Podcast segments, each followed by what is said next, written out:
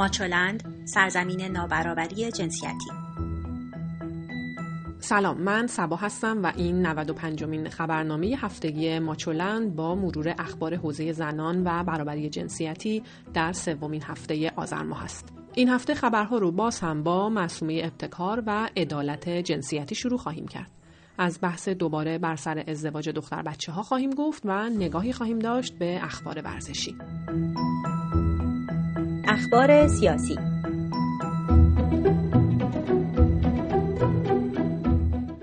مسومه ابتکار معاون رئیس جمهوری در امور زنان و خانواده این هفته در مراسم افتتاح جشنواره مود و لباس سیپال شرکت کرد و به نمایشگاه سفالهای دختران و زنان روستای کلپورگان سر زد و در شبکه های اجتماعی درخواست کرد که توییتر رفع فیلتر شود. این درخواست در حالی مطرح شد که این هفته آیت الله علم الهدا امام جمعه مشهد گفت که فضای مجازی دختران را بی افت می کند. آقای علم الهدا این پرسش را مطرح کرد که نمی‌دانم این مسئولان چه می کنند و چرا نمایندگان مجلس آنقدر ساکت هستند. ابتکار به دنبال تامین بودجه مربوط به زنان در سال 98 گفت الله رد پای خیلی خوبی از سیاست ها و برنامه های مرتبط با ارتقا و بهبود وضعیت زنان در بودجه سال 98 دیده می شود. این لحن سخن گفتن معاون رئیس جمهور نشان می دهد که وی به تصویب این بخشنامه از بودجه در مجلس امید چندانی ندارد.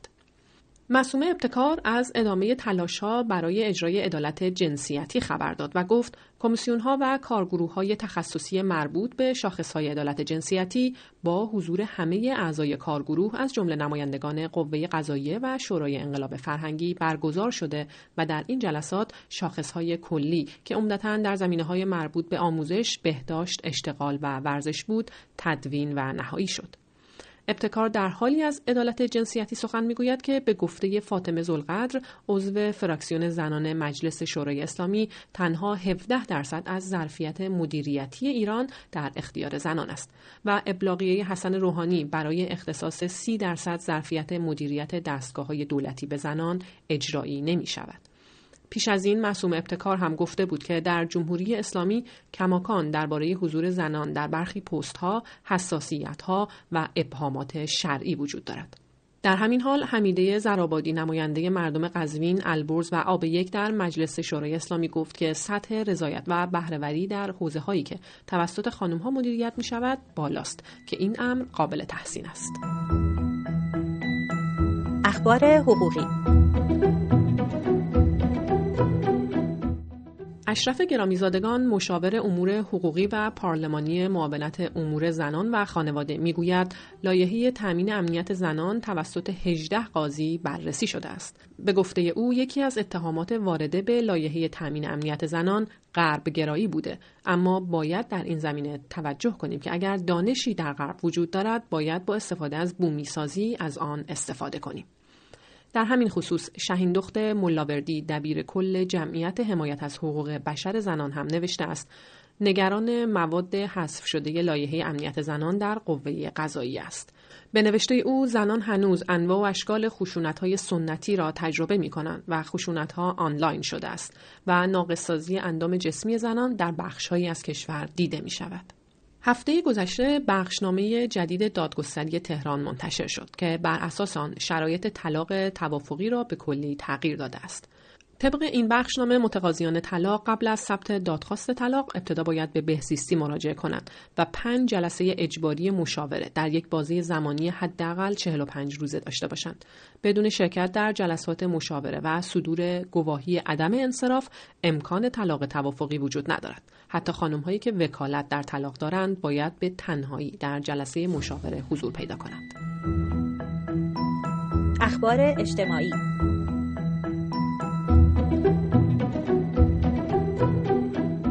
مسومه آقاپور علی شاهی عضو فراکسیون زنان در مجلس ایران درباره ازدواج کودکان هشدار داده که 14 هزار بیوه زیرش 18 سال در کشور وجود دارد. وی با تاکید بر اینکه ازدواج کودکان زیر 18 سال در ایران همچنان یک موزل اجتماعی است گفت کودک همسری نه تنها در شرایط فعلی بلکه در گذشته نیز هیچ توجیهی نداشت این موزل آسیب اجتماعی جدی و دردآوری است که باید توسط مجلس شورای نگهبان و دولت سریعتر مدیریت شود این نماینده مجلس ایران گفت انتظار می رود طرح افزایش سن ازدواج به زودی در صحنه علنی مجلس تعیین تکلیف و تصویب شود.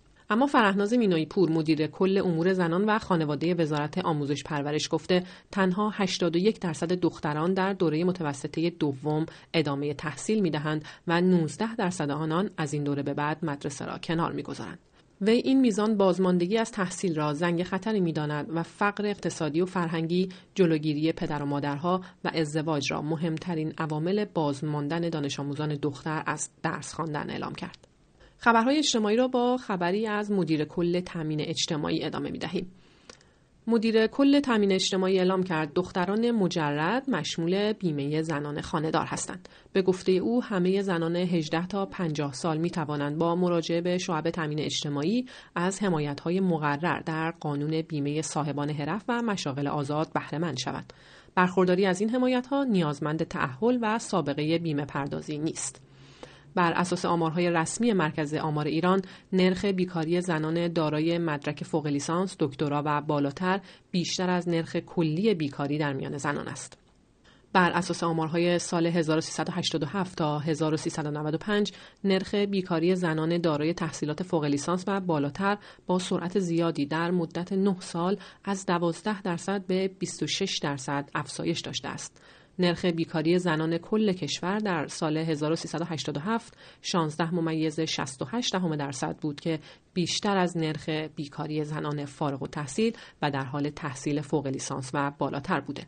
اما در سال 1390 و بعد از آن در سال 1395 این روند برعکس شد و نرخ بیکاری زنان به صورت کلی به 20 درصد رسیده. از سوی دیگر نرخ بیکاری زنان دارای مدرک فوق لیسانس و دکترا به 26 درصد رسیده است. خبرها رو از مشهد ادامه می دهیم. مسعود ریاضی عضو شورای شهر مشهد درباره اختصاص مسیر ویژه دوچرخه سواری برای زنان گفت اختصاص بخشی از خیابان به دوچرخه در مشهد برخلاف ظاهر شیک و مترقی یک کار مرد سالاران است. همه می‌دانیم که دوچرخه سواری خانم ها در مشهد آزادانه انجام نخواهد شد. پس این سرمایه گذاری ناعادلانه است و در همان قدم اول نیمی از مردم مشهد از عواید این سرمایه گذاری بی بهرند. خبرها رو با خبری از پارلمان ترکیه ارائه می‌دهم. نماینده حزب جمهوریخواه خلق در پارلمان ترکیه با اشاره به میزان بالای خشونت علیه زنان در ترکیه گفت در سال 2002 تا کنون 14960 زن کشته شده و در ده ماه اول امسال نیز 363 نفر به قتل رسیدند. در پلتفرمی با عنوان در مقابل جنایت علیه زنان می ایستیم که ماه گذشته و به مناسبت روز جهانی مقابله با خشونت علیه زنان در ترکیه برگزار شد اعلام شد که طی 19 ماه 652 زن کشته شدند و یک روز پیش از برگزاری این همایش نیز پنج زن از سوی مردان کشته شدند. در این پلتفرم اعلام شد که در ماه گذشته مرگ هفت زن مشکوک بوده. علت مرگ هشت زن مشخص نشد. پنج نفر به بهانه مسائل اقتصادی کشته شدند و یازده نفر دیگر نیز خودشان تصمیم به خودکشی گرفتند. اخبار ورزشی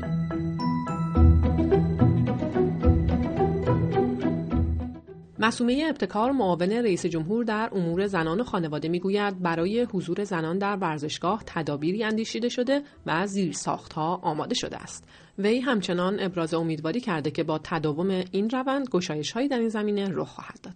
و اما به دنبال افشای آزار و اذیت جنسی زنان فوتبالیست افغانستان رئیس و چهار عضو دیگر فدراسیون فوتبال افغانستان از شغل خود تعلیق شدند خالد پوپر عضو پیشین تیم ملی فوتبال بانوان افغانستان که اکنون در دانمارک زندگی می کند این اتهام ها را بر اعضای رهبری فدراسیون فوتبال کشور وارد کرده بود و نوشته بود که رئیس فدراسیون در دفتر کارش تخت خوابی دارد که درهای این اتاق تنها با اثر انگشت باز می شود که رئیس فدراسیون این اتهام ها را رد کرده بود. و اما آخرین خبر این هفته از دنیای فوتسال.